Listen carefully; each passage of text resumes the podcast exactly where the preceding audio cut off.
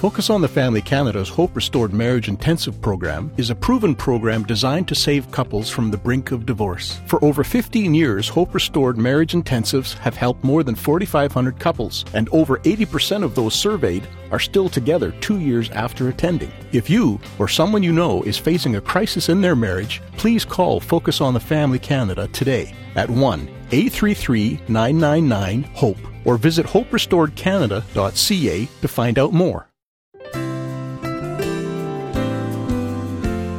You know, I'd never read the Bible before in my life. And I started reading about Jesus. And then I learned that Jesus was a Jew just like me. And it all started to fit together just like a puzzle. There are few things as meaningful as when a Jewish person discovers that Jesus Christ is their Messiah. That's the story we'll be sharing with you today, and thanks for joining us. Your host is Focus on the Family President Jim Daly, and I'm John Fuller. John, today's guest is Lily Isaacs, co-founder of the Southern Gospel and Bluegrass group, The Isaacs. And interestingly, Lily was born in Germany right after World War II, and her Jewish parents were survivors of the Nazi Holocaust. And you're going to hear more about that in just a minute. The Isaacs have been touring for more than 50 years with 20 albums to their credit. They were recently inducted into the Gospel Hall of Fame and became members of the Grand Ole Opry. Lily is the mother of Ben, Sonia, and Rebecca. All three are very talented members of the group. Yeah, and Lily is an author, and I don't know how she finds the time to write books in the midst of all of that, but she's got an autobiography that will really capture your interest. It's called You Don't Cry Out Loud. We've got copies of that here at Focus on the Family, and you can find yours at focusonthefamily.ca. Here now, Lily Isaacs speaking at Christian Heritage Church in Graniteville, South Carolina, on today's episode of Focus on the Family. My parents are both full-blooded Jews. My mother and father were born in a town called Częstochowa, Poland. They were born in an era of time when it was unfortunate for Jewish people to be living, and that was in Europe before World War II. But when World War II broke out in 1939, my mother at that time was 14 years old, living at home with her mother and her younger sisters, the one that was crippled with polio, a brother and another sister. And my father's entire family, they were still at home as well. I think my grandmother had a premonition because, those days they didn't have televisions like we do, and poor families didn't even have a radio. So in order to hear about what was going on at the beginning of the war, I'm sure was difficult. But word got around in the little towns all around Poland that Germany was coming in. But I'm sure that they didn't know what they were really doing. I've often wondered why so many millions of people would allow themselves to be captured and destroyed the way that they were without some type of uprising. But that's because they didn't know what was going to happen. When the Germans and the Nazis came into Częstochowa, my grandmother, as I said, she must have had a premonition because she sent my mother and her younger and sister and brother to a neighboring town to buy some groceries. Of course, my mother didn't know any different, and she went. When she came back that evening, my grandmother and my aunt, who was crippled with polio, was no longer home. I believe it was that next day when the Germans came back for the rest of the people. My father said that they would get on loudspeakers. They'd move in these trucks and little buses. And over the loudspeakers, they would make announcements. And they would say, "Everybody out on the street. Everybody must come out on the streets." They made them get down on the ground with their faces on the ground and their hands behind their back, behind their neck, and lie there for hours. And they separated families at that time. They separated husbands and wives, fathers from sons, mothers from daughters. You here and you go there, and you go here and you go there. At that time, my father left his family. He had one brother that went with him through the camps, and he never saw the rest of his family again. He had one surviving brother after the war. My mother was taken with her younger sister, Zlata, and her younger brother, Mendel. My mother was 14, and the others were 11 and 12 years old. They spent some time in the ghettos, and my father said that after they worked in the ghettos for several months, maybe a year, they put all of the Jewish people on trains, and my father spent 3 days and nights in a caboose of a train packed in with hundreds of other Jewish people, with no food, no water, and no toilet facilities. He said people were suffocating to death, and they had no place to fall. Human people were holding the dead up, shoulder to shoulder, no place to fall. They finally wound up in the concentration camps. Belsenbarger is where they wound up in Germany. At that time, my mother and father only knew of each other. They weren't married, of course, and had known of each other's families back in the hometown. My mother's youngest sister got very ill while she was in the camp. So my mother took a chance of stealing. She said that she'd slip out of the barracks at night and she would steal food or garbage. My father said it was like Christmas time every day, when the soldiers would throw away their potato peeling or coffee grinds out in the yard and let the people pick them up. And to the day my father died, he never threw away a potato peeling. He ate it first. It was like a steak. Somehow, through starvation diets of a crust of bread, a hard crust of bread, and a bowl of water with a little color in it, that's what they got every day to eat. And they worked hard slave labor. One time my father was carrying bricks up a ladder, up and down, for hours, and it was hot. So he rested for just a moment, and one of the soldiers came by and hit him on the side of the head with one of those bricks. He almost bled to death right there on the ground. And I never will forget when my father passed away, that scar on his forehead where he got hit in the head with that brick. But he managed to pick himself up and work and survive. My parents spent 5 years in the concentration camps, first in the ghettos and then in the camps. When they were liberated in 1945, they only learned about what happened to the rest of their family. My mother's youngest brother, Mendel, who was probably 15 years old when the war would have been over or close to that, decided with some young men in the camps that they were going to escape. She learned right after the war that they were machine gunned down, just instantly. My father's brother that went through the camps with him, every day, he was afraid he wouldn't get something to eat the next day. So instead of eating that crust of bread, he hid it. He'd go 2 weeks sometimes without eating anything. He just hid it because he was afraid he wouldn't get anything else. And when the war was over, he ate too much. His stomach burst and he died. And my father couldn't even get anyone to bury him. He had to bury him himself. When the war was over, my parents were in Belsenbarger. My mother said the day they found out that they were being liberated and they opened up the gates, that she said you'd see all these people running out into fields and picking up potatoes. She said she had on a skirt and she grabbed all potatoes out of the ground and was running with them in her skirt. They were starving.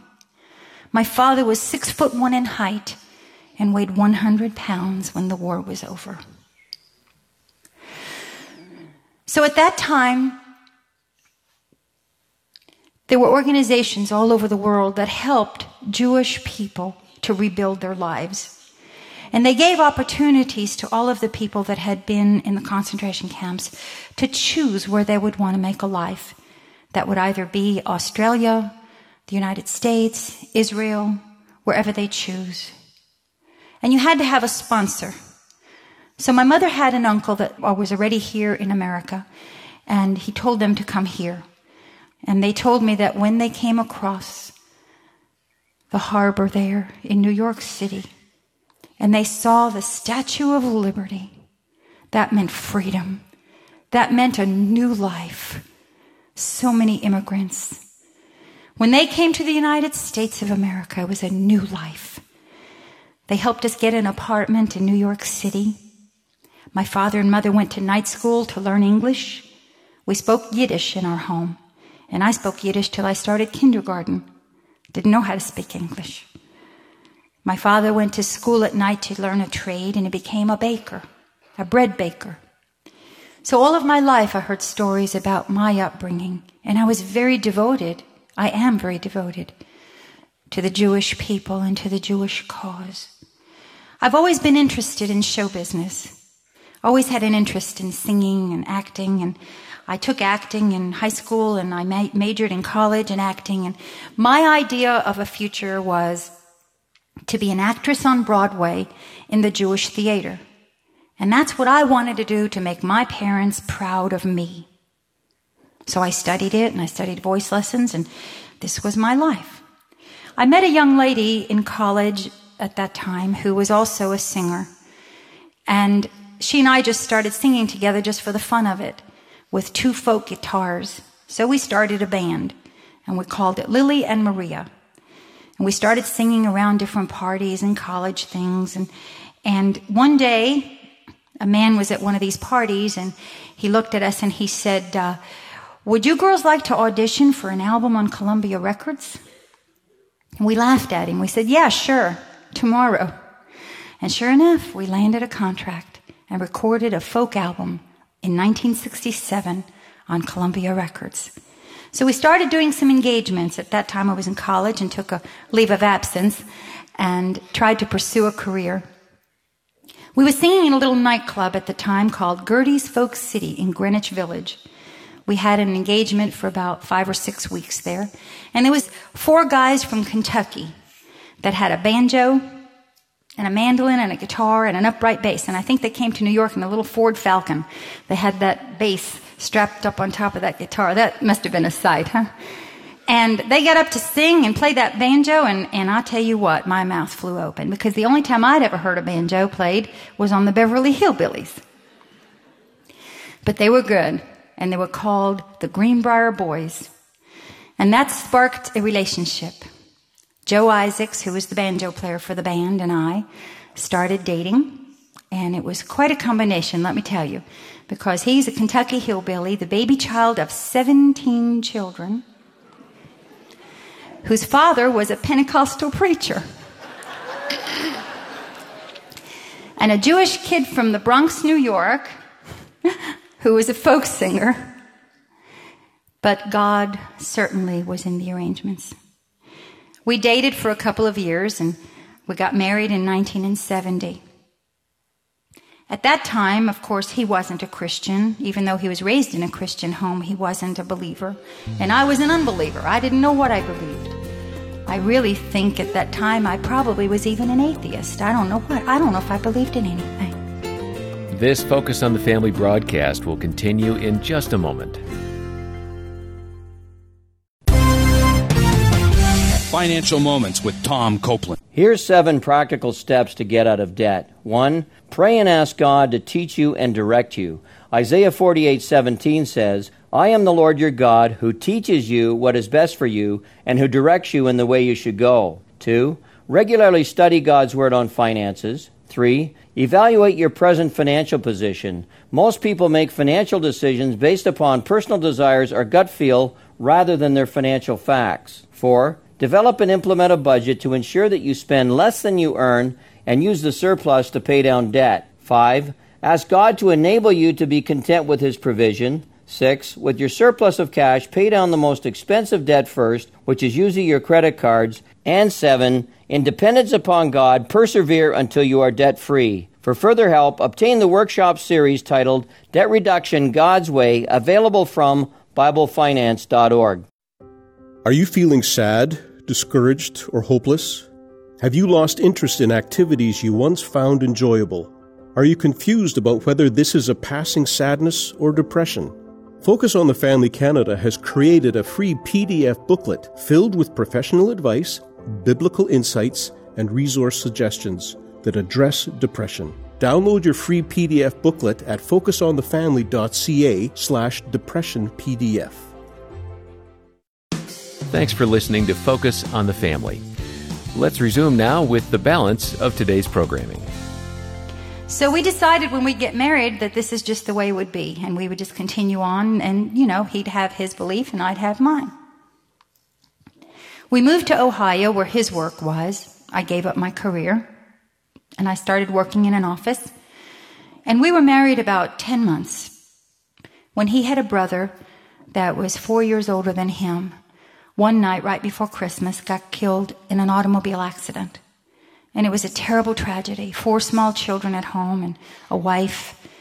And we got a call in the middle of the night one night, and it was just a terrible time for the family. So at the funeral, of course, I had never been to a funeral before of any kind. It was unusual to me, but it was preaching and singing. But after the funeral, a couple of days after the funeral, they wanted everyone to gather together in my brother-in-law's home church where he used to attend. And they invited us all to come. Well, of course, Joe wanted to go, but I didn't want to go because Jewish people don't go to church. And it was against my grain. I didn't really want to go. But my sister-in-law told me if I'd go, she'd buy me a T-bone steak. And I like steak. And I thought, well, you know, I wouldn't be much of a wife and family member if I didn't attend this service. Well, let me tell you. The church we went to that night was a converted garage that was made into a church, and the pastor was an old blind man. The church had wooden pews and wooden floors. It was probably held 100 people maximum. And we walked in there, and I sat down in the very last pew, just as close to the door as I could get. And they were singing, and people were crying. There was conviction in the air. And I didn't know what conviction was. But as I sat there and I watched and I listened, something grabbed my heart. And that night, the pastor did not even preach. He made an invitation for people to come to the altar and receive Jesus. And I didn't know what to do.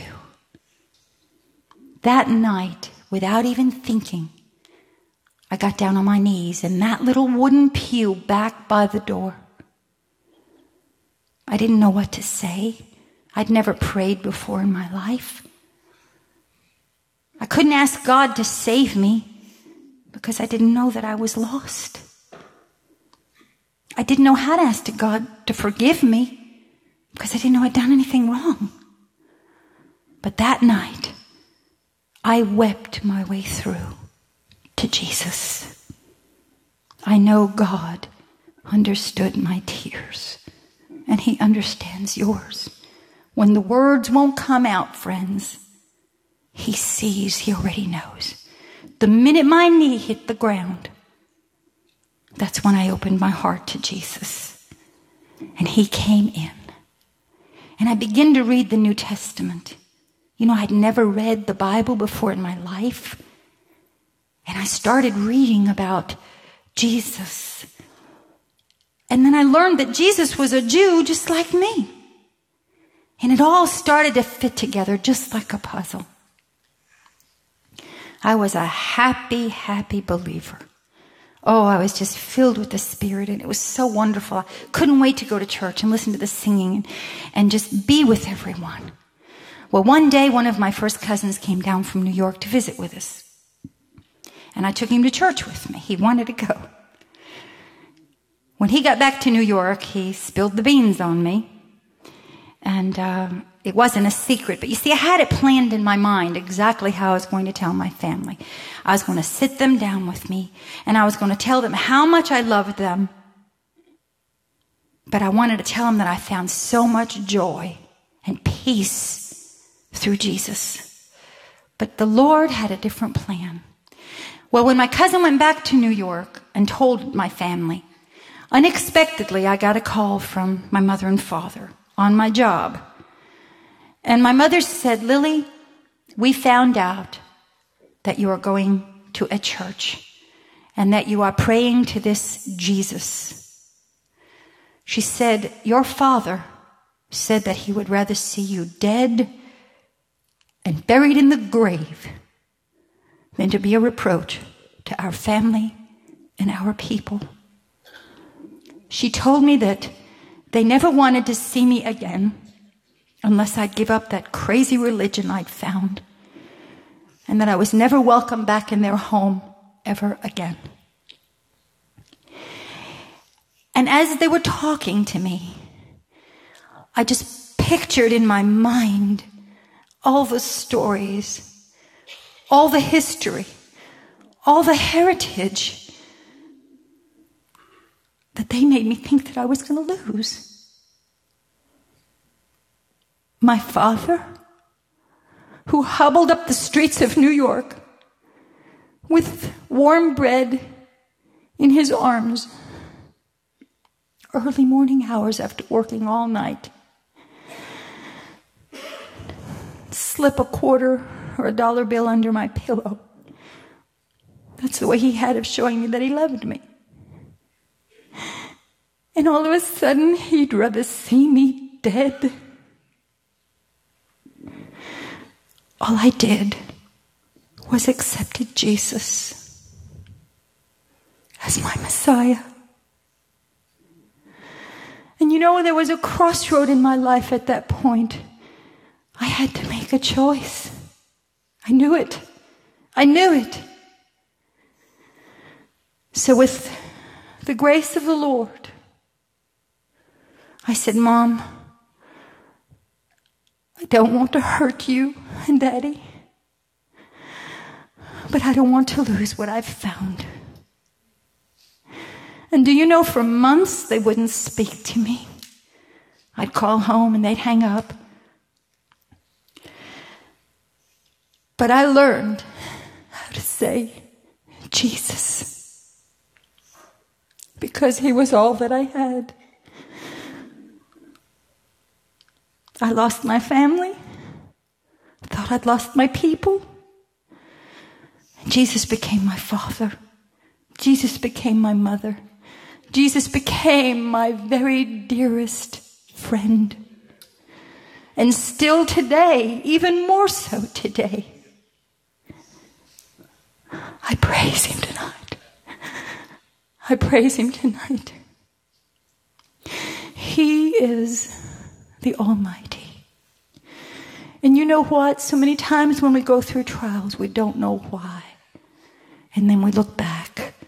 It's only to make us stronger. It's to make us shine like gold. Through that trial, I really became close to the Lord. And it was months, it was a long time before my family accepted me back home. But they saw that I wasn't going to budge, and to this day I have trouble talking to some of my immediate family. But one day I was praying and I said, "Lord, why is it that I get to go all across the country and the world and sing gospel music to people when I can't even reach my own family, when I can't even touch my own people?" And the Lord spoke back to me in a still small voice. And he told me, "Live the life before them. And if you go the miles for me, I'll do the rest." And that's what I've tried to do. My life's not been perfect. I've had many ups and downs, just like anybody else.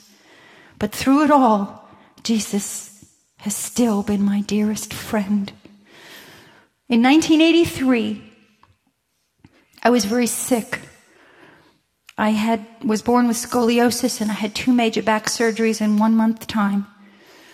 5 weeks home from the hospital, I discovered a tumor on my body that shouldn't have been there.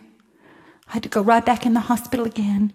And I guess one of the things I dreaded the worst in my life, the doctor said it was cancer. And I didn't know if I was going to live to raise my children. But a dear sister looked at me one night in church. She said, "Lily, I had a vision. I saw you standing on a pulpit, and your children were taller than you." And that's been 20 years ago.